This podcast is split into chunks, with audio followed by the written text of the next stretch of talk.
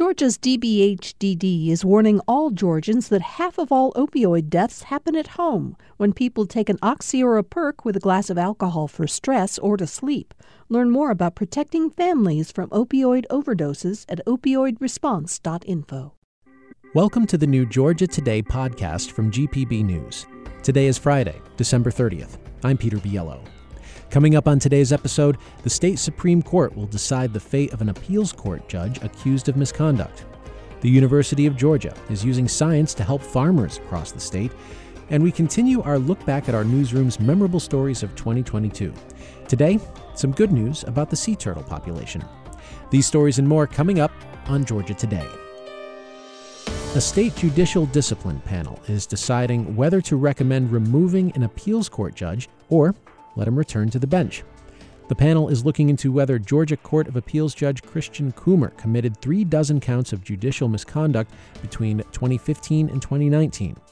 Coomer is accused of borrowing more than $360,000 from a client and wrote a will for the client, making himself the beneficiary. Lawyers for Coomer argued the evidence against him is weak and he should be allowed to return based on his quote, judicially perfect record. Coomer admitted to blurring the lines between attorney and friendship when he asked a former client for three loans. He says his mistakes won't be repeated. A three person panel will make recommendations to the state Supreme Court. Researchers at UGA are helping farmers across the state with growing organic vegetables. GPB's Devins Wald has the story. To answer increasing demand, University of Georgia researchers have launched a study looking at ways to help farmers transition to growing certified organic vegetables on out of use farmland or pasture.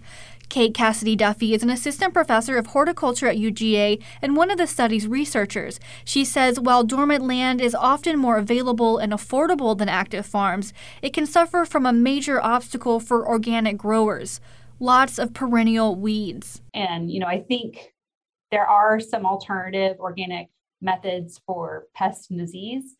Um, but when it comes to weeds, it's really hard because um, we, we can't use the herbicides that you use in conventional production. Cassity Duffey says one way organic farmers deal with weeds is by tilling the land, which can cause erosion and other soil problems. This three year study will test a method called no till drill cover cropping, where farmers plant cover crops directly into the land with the hope that the crops can outcompete the weeds. For GPB News, I'm Devins Wald. You may have good memories of St. Simon's Island. It's one of Georgia's favorite places to get away to the beach. But St. Simon's wasn't always a quaint beach town. Not long after the Revolutionary War, St. Simon's Island was the center of the Sea Island cotton plantation economy and a major port of entry for enslaved people from Africa. While beachgoers may be unaware of that history, one event from that period has surfaced again and again in stories told by the Library of Congress African American storytellers, filmmakers, and even in the music of none other than Beyonce Knowles. Now the history is getting a permanent marker there. But what has the legend meant to those who lived on the island for centuries? We'll try to answer that question in the next few minutes. GPB's Natalie Mendenhall takes us to Igbo Landing. And a warning this story includes discussions of mass suicide. Today, Dunbar Creek looks like any other tidal creek you might drive across on your way to the beach at St. Simon's Island. Amy Mitchell Roberts is from here. She sees something else. Roberts is descended from enslaved people who worked this island, which means she's Gullah Geechee. She remembers the warning a neighbor got from his mother about going down to Dunbar Creek. You know, she wouldn't let her son go fishing down there because it was the end of the world the end of the world. That's when about 75 Igbo people decided to rebel against the slavers who had taken them on the three month voyage from West Africa to St. Simon's Island. Mitchell Roberts first learned this and other lessons in a one room schoolhouse on the island where today she directs the African American Heritage Coalition. As they was on the ship, they decided that this was not the life that they wanted. This was not what they bargained for. So they took control of the ship and drove their captors into the water. But there were still men on the shore waiting to force the Igbo onto plantations. When the ship or boats um, docked, they just walked over into the water. They decided that's what they would do. The water brought us, and the water will take us away. What you believe happened next depends on what you or your ancestors needed from the story. Even this story now has grown into something uh, larger than what happened on that day. That's Griffin Lotson, Amy's cousin and the vice chairman of the Gullah Geechee Cultural Heritage Commission. He remembers being told by his father that when the Igbo went into the water, they didn't drown, they flew home. And the flying African stories come about because the only thing you had in your mind, like the Igbos, was being free. Freedom was not on the mind of Georgia planters after the incident.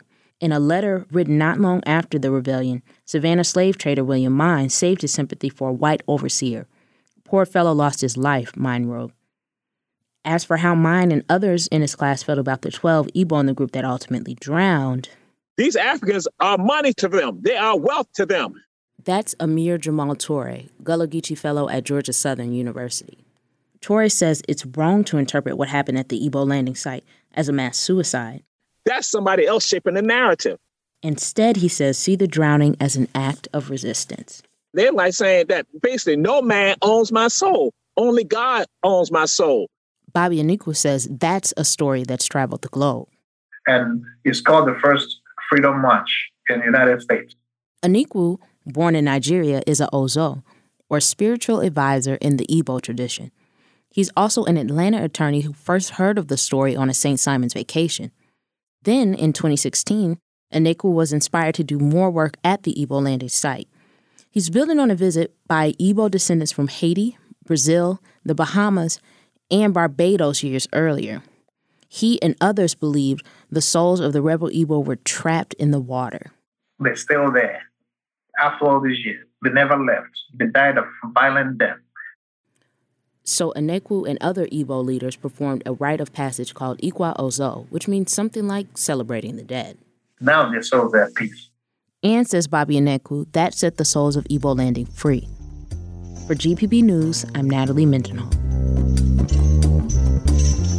The Igbo landing site is now commemorated by a Georgia historical marker near the corner of Sea Islands and Frederica's Road.